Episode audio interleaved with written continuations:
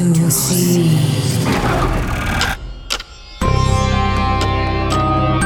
Myth, mystery, and crime. With Renisha. Exclusively on Ennadapum Specials.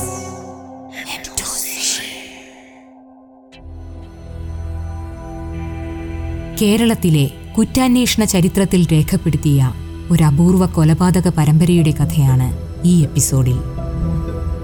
ആദ്യം കൊല്ലപ്പെട്ടയാൾ തന്നെ മറ്റു കൊലപാതകങ്ങളും നടത്തി എന്ന വാർത്തയാണ് ഈ കേസിലേക്ക് ജനശ്രദ്ധ തിരിച്ചുവിട്ടത്.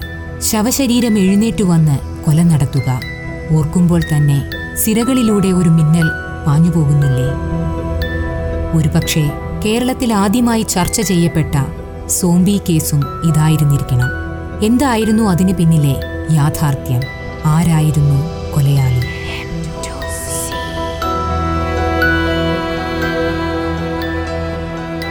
ഒടിഞ്ഞു തൂങ്ങിയ തലയും വിളറിയ കണ്ണുകളും ദ്രവിച്ച തൊലിയുമായി എഴുന്നേറ്റ് നടക്കുന്ന ശവശരീരങ്ങൾ.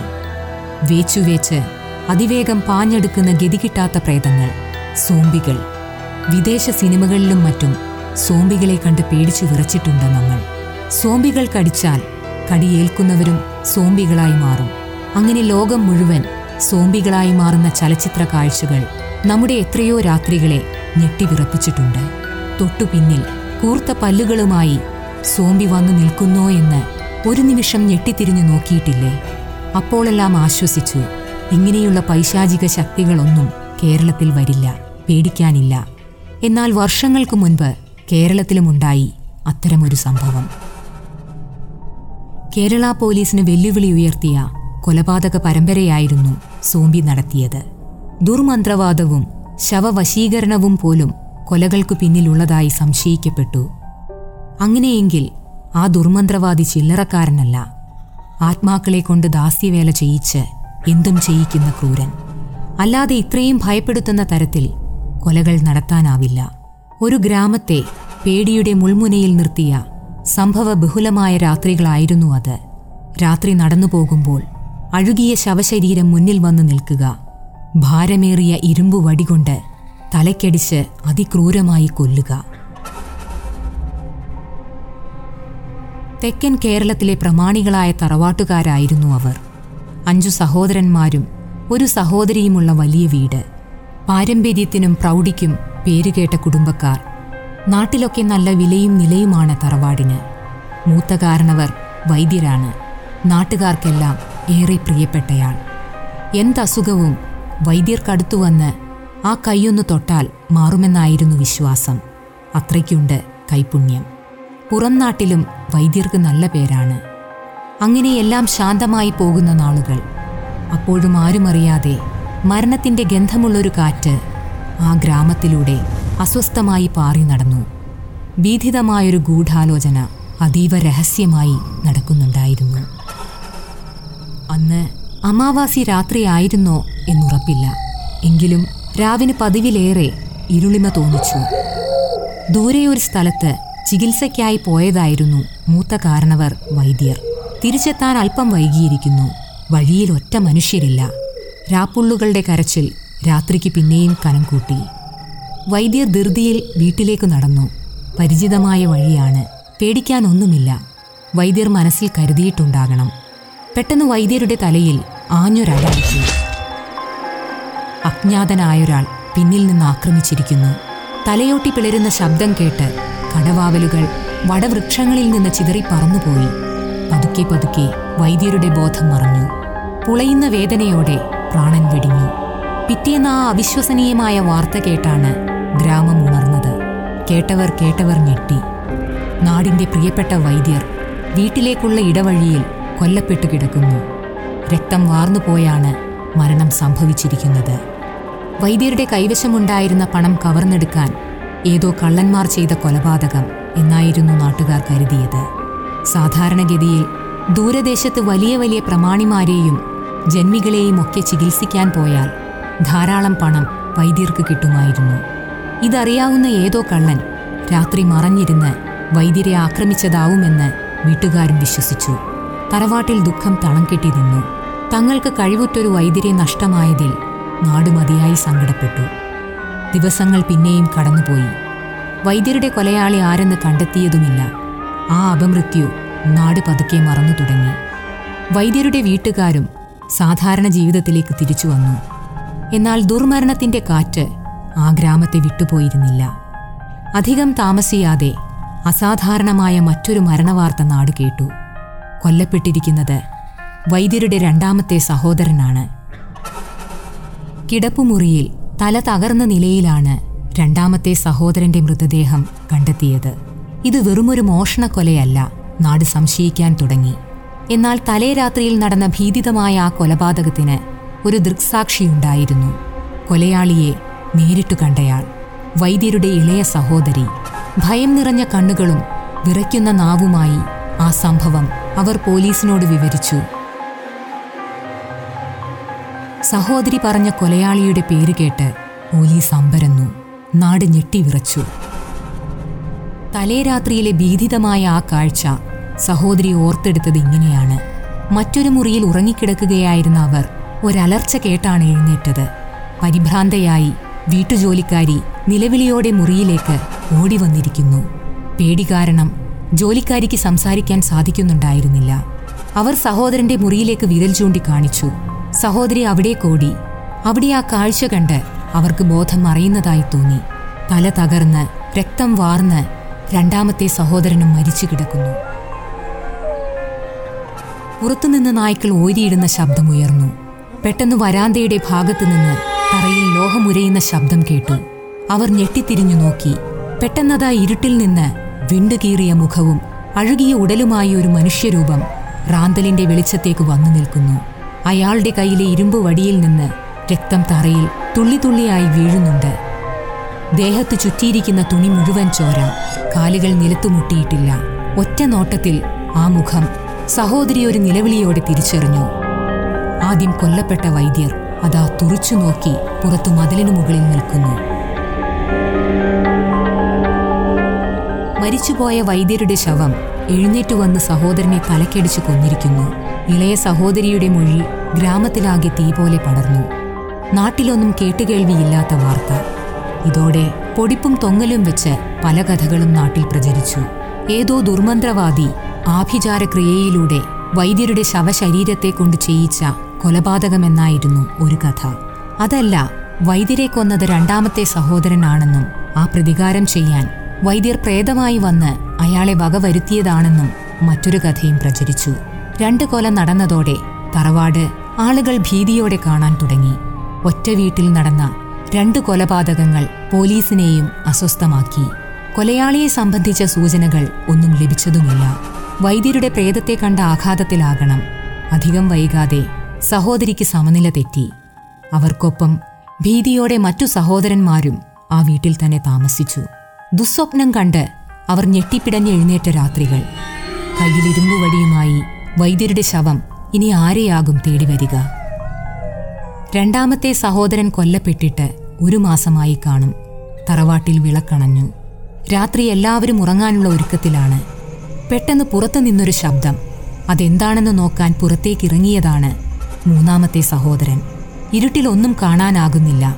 രാത്രിയെ കീറിമുറിച്ച് അന്തരീക്ഷത്തിലൂടെ ഒരു വടി പാഞ്ഞു. തലയ്ക്ക് അതിശക്തമായ അടിയേറ്റ് മൂന്നാമത്തെ സഹോദരനും വീണു.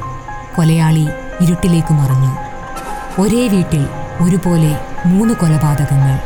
ഉത്തരം കിട്ടാതെ പോലീസും നാട്ടുകാരും കുഴങ്ങി എന്നാൽ ഈ കൊലപാതകങ്ങളുടെ കൃത്യവും ശാസ്ത്രീയവുമായ ഉത്തരം അറിയാവുന്ന ഒരാൾ ആ നാട്ടിലുണ്ടായിരുന്നു. സിലോണിൽ നിന്ന് അടുത്ത കാലത്ത് ഈ ഗ്രാമത്തിൽ വന്നു താമസമാക്കിയ ഒരു മനഃശാസ്ത്രജ്ഞൻ. ആളേറെ പ്രശസ്തനാണ്. ജോലിയിൽ നിന്ന് വിരമിച്ച ശേഷം ഇവിടെ എത്തി വീട് വെച്ച് താമസിക്കുകയാണ്. അദ്ദേഹം പറഞ്ഞ വാക്കുകൾ നാട്ടുകാർക്ക് തള്ളിക്കളയാൻ സാധിക്കുന്നതായിരുന്നില്ല. വിദേശ രാജ്യങ്ങളിലും മറ്റും നടന്നിട്ടുള്ള സമാന രീതിയിലുള്ള കൊലപാതകങ്ങൾ ഉദാഹരണമായി നിരത്തി വൈദ്യരുടെ തറവാട്ടിലെ ദുർമരണങ്ങളുടെ കാരണം അയാൾ വിശദീകരിച്ചു. അതുകേട്ട് നാട് ഞെട്ടി. പോലീസും അത്തരമൊരു കഥ ആദ്യമായി കേൾക്കുകയായിരുന്നു. ഒരു ദുർമന്ത്രവാദിയാണ് വൈദ്യരെ കൊലപ്പെടുത്തിയിരിക്കുന്നത്. എന്നിട്ട് ശവശരീരത്തെ സോംബിയാക്കി മാറ്റി മറ്റു കൊലപാതകങ്ങൾ ചെയ്യിക്കുകയാണ്. ഇതായിരുന്നു മനഃശാസ്ത്രജ്ഞന്റെ വിശദീകരണം. ലാറ്റിൻ അമേരിക്കൻ രാജ്യങ്ങളിലെ ഗോത്ര സമൂഹങ്ങളിൽ ഇത്തരം ആഭിചാരങ്ങൾ നടക്കാറുണ്ടത്രേ. മന്ത്രങ്ങൾ ഉപയോഗിച്ച് മൃതദേഹങ്ങൾക്ക് ജീവൻ വെപ്പിച്ച ശേഷം കുറ്റകൃത്യങ്ങൾ ചെയ്യിക്കുക. കേട്ടുകേൾവിയില്ലാത്ത കഥ കേട്ട് നാട് മുഴുവൻ ഭയം തണുത്തുറഞ്ഞു. വൈദ്യരുടെ തറവാടിന് സമീപം താമസിച്ചിരുന്നവർ വീട് മാറിപ്പോകാനും തുടങ്ങി. തറവാട്ടിൽ ശേഷിക്കുന്ന സഹോദരന്മാരും അധികം താമസിയാതെ കൊല്ലപ്പെടുമെന്നായിരുന്നു മനഃശാസ്ത്രജ്ഞന്റെ നിഗമനം. അതങ്ങനെ തന്നെ സംഭവിക്കുകയും ചെയ്തു. നേരത്തെ കൊല്ലപ്പെട്ടവരെ പോലെ തന്നെ തലയ്ക്ക് മാരകമായ അടിയേറ്റാണ് നാലാമത്തെ സഹോദരനും മരിച്ചിരിക്കുന്നത്. പോലീസിന് നിൽക്കക്കള്ളിയില്ലാതായി. ഒരു നാട് മുഴുവൻ ഭീതിയോടെ ഉറക്കം നഷ്ടപ്പെട്ട് വെറുങ്ങലിച്ചിരിക്കുന്നു. മനഃശാസ്ത്രജ്ഞൻ പറഞ്ഞതുപോലെ സംഭവിച്ചത് പോലീസിനും ഉൾക്കിടിലമുണ്ടാക്കി. അങ്ങനെയെങ്കിൽ മറ്റൊരു മന്ത്രവാദിയെ കൊണ്ടുവന്ന് പരിഹാരമുണ്ടാക്കിയാലോ എന്ന അഭിപ്രായം പോലും പോലീസുകാർക്കിടയിലുണ്ടായി. ഇനി അവശേഷിക്കുന്നത് ഒരേ ഒരു സഹോദരനാണ്. അയാൾ കൂടി കൊല്ലപ്പെട്ടാൽ പോലീസിന് തലയുയർത്തി നടക്കാൻ സാധിക്കില്ല.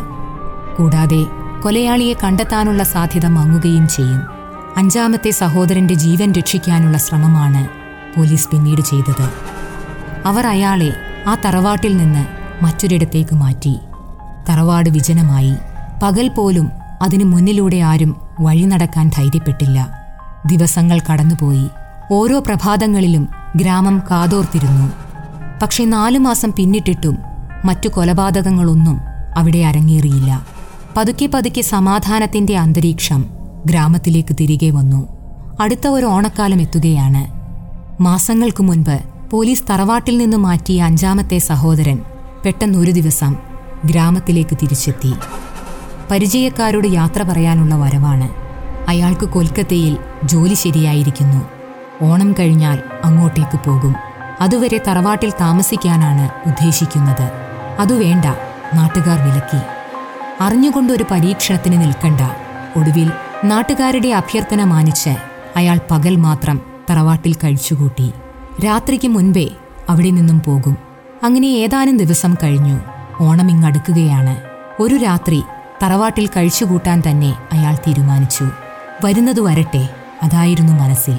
അങ്ങനെ ആ രാത്രി വന്നെത്തി. ആഹാരമൊക്കെ കഴിച്ച് അയാൾ ഉറങ്ങാൻ കിടന്നു. ഉറക്കത്തിലേക്ക് വഴുതി വീഴുന്ന ഒരു നിമിഷത്തിൽ അയാൾ അത് കേട്ടു. അസ്വാഭാവികമായി നായ്ക്കൾ ഊരിയിടുന്ന ശബ്ദം. പുറത്തതാ കയ്യിൽ ഇരുമ്പുവടിയുമായി വൈദ്യരുടെ സോമ്പി മതിലിലൂടെ നടന്നുവരുന്നു. സഹോദരൻ കിടക്കയിൽ കിടന്ന് പേടികൊണ്ട് കിടുകിടാ വിറയ്ക്കുകയാണ്. വാതിൽ ചവിട്ടിപ്പൊളിച്ച് സോമ്പി സഹോദരന്റെ മുറിയിലേക്ക് പ്രവേശിച്ചു. ഭയന്ന് നിലവിളിക്കുന്ന സഹോദരന്റെ തല ലക്ഷ്യമാക്കി ഇരുമ്പുവടി അന്തരീക്ഷത്തിലൂടെ മിന്നൽ വേഗത്തിൽ പാഞ്ഞു. പെട്ടെന്ന് ഇരുമ്പുവടിയേന്തിയ സോമ്പിയുടെ കയ്യിൽ അപ്രതീക്ഷിതമായൊരു അടിയേറ്റു. വൈദ്യരുടെ സോമ്പി പകച്ചു നിന്നു. കയ്യിൽ നിന്ന് ഇരുമ്പ് ഇരുമ്പുവടി തെറിച്ചുപോയി സഹോദരന്റെ മുറിയിൽ ഒളിച്ചിരുന്ന പോലീസുകാർ സോംബിയെ വളഞ്ഞു. എന്നാൽ അതിവിദഗ്ധമായി അവരെയും വെട്ടിച്ച് സോംബി പുറത്തേക്കോടി ഇരുട്ടിൽ മറഞ്ഞു. പക്ഷെ പ്രതി ആരെന്ന് പോലീസ് അപ്പോഴേക്കും മനസ്സിലാക്കിയിരുന്നു. തെളിവോടെ അയാളെ പൊക്കാനുള്ള പദ്ധതിയുടെ ഭാഗമായാണ് സഹോദരനെ നാടകീയമായി തിരിച്ചു ഗ്രാമത്തിലെത്തിച്ചതും ആ രാത്രി തറവാട്ടിൽ താമസിപ്പിച്ചതും. പിറ്റേന്ന് രാവിലെ മനഃശാസ്ത്രജ്ഞന്റെ വീട്ടിലേക്ക് പോലീസ് എത്തി അയാൾ അകത്ത് സ്വീകരണ മുറിയിലെ ചാരുകസേരിയിൽ ഇരിക്കുകയാണ് ജനലിലൂടെ പോലീസ് വരുന്നത് കാണാം. കയ്യിൽ ചായക്കപ്പുണ്ട്. ഒറ്റമൊത്തിന് ചായ മുഴുവൻ അകത്താക്കി അയാൾ പോലീസിനെ കാത്തിരുന്നു. അകത്തുകടന്ന പോലീസ് വിലങ്ങണിയിക്കാനായി അയാളുടെ കയ്യിൽ പിടിച്ചു. ആ കൈകൾ തണുത്തു മരവിച്ചിരുന്നു. വൈദ്യരെയും സഹോദരന്മാരെയും കൊന്ന സോംബി ഇതാ ചായയിൽ വിഷം ചേർത്ത് കഴിച്ച് ആത്മഹത്യ ചെയ്തിരിക്കുന്നു. വേഷം മാറി നാട്ടുകാരെ മുഴുവൻ തെറ്റിദ്ധരിപ്പിച്ച് ഇക്കണ്ട കൊലപാതകങ്ങൾ അയാൾ ചെയ്തതെന്തിനായിരുന്നു? നാട്ടുകാർ അവിശ്വസനീയതയോടെ പരസ്പരം ചോദിച്ചു. അതിവിദഗ്ധമായ അന്വേഷണത്തിലൂടെയാണ് കൊലപാതകങ്ങൾക്കു പിന്നിൽ മനഃശാസ്ത്രജ്ഞനാണെന്ന് പോലീസ് കണ്ടെത്തിയത്. വൈദ്യരുടെയും സഹോദരന്മാരുടെയും പിതാവിന് മറ്റൊരു സ്ത്രീയിൽ ജനിച്ച മകനാണ് മനഃശാസ്ത്രജ്ഞൻ. ഇവരുടെ തറവാടും സ്വത്തും തട്ടിയെടുക്കാൻ മനഃശാസ്ത്രജ്ഞൻ ആസൂത്രിതമായി നടത്തിയ കൊലപാതകമായിരുന്നു ഇത്. സിലോണിൽ നടത്തിയ അന്വേഷണത്തിലൂടെയാണ് പോലീസിന് ഈ വിവരം ലഭിച്ചത്. വൈദ്യരുടെയും സഹോദരന്മാരുടെയും മുഖവുമായി മനഃശാസ്ത്രജ്ഞന്റെ മുഖത്തിനും സാദൃശ്യമുണ്ടായിരുന്നു. വൈദ്യരുടെ സോംബിയായി വേഷം മാറാൻ അയാളെ സഹായിച്ചതും അതാണ്. എം ടു സി എന്നോടൊപ്പം സ്പെഷ്യൽസിൽ നിങ്ങൾ കേട്ടത് റിനീഷയോടൊപ്പം. കൂടെ script Sreeprasad Manazhi background music Helvin K S sound designer Mahesh Manas.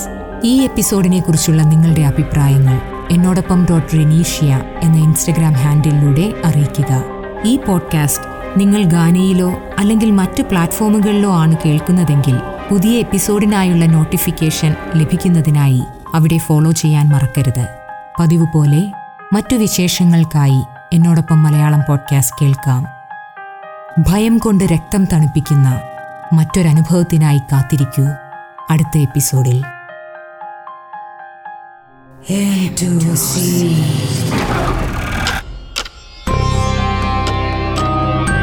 Myth, mystery, and. With. Exclusively on Ennadapum Specials.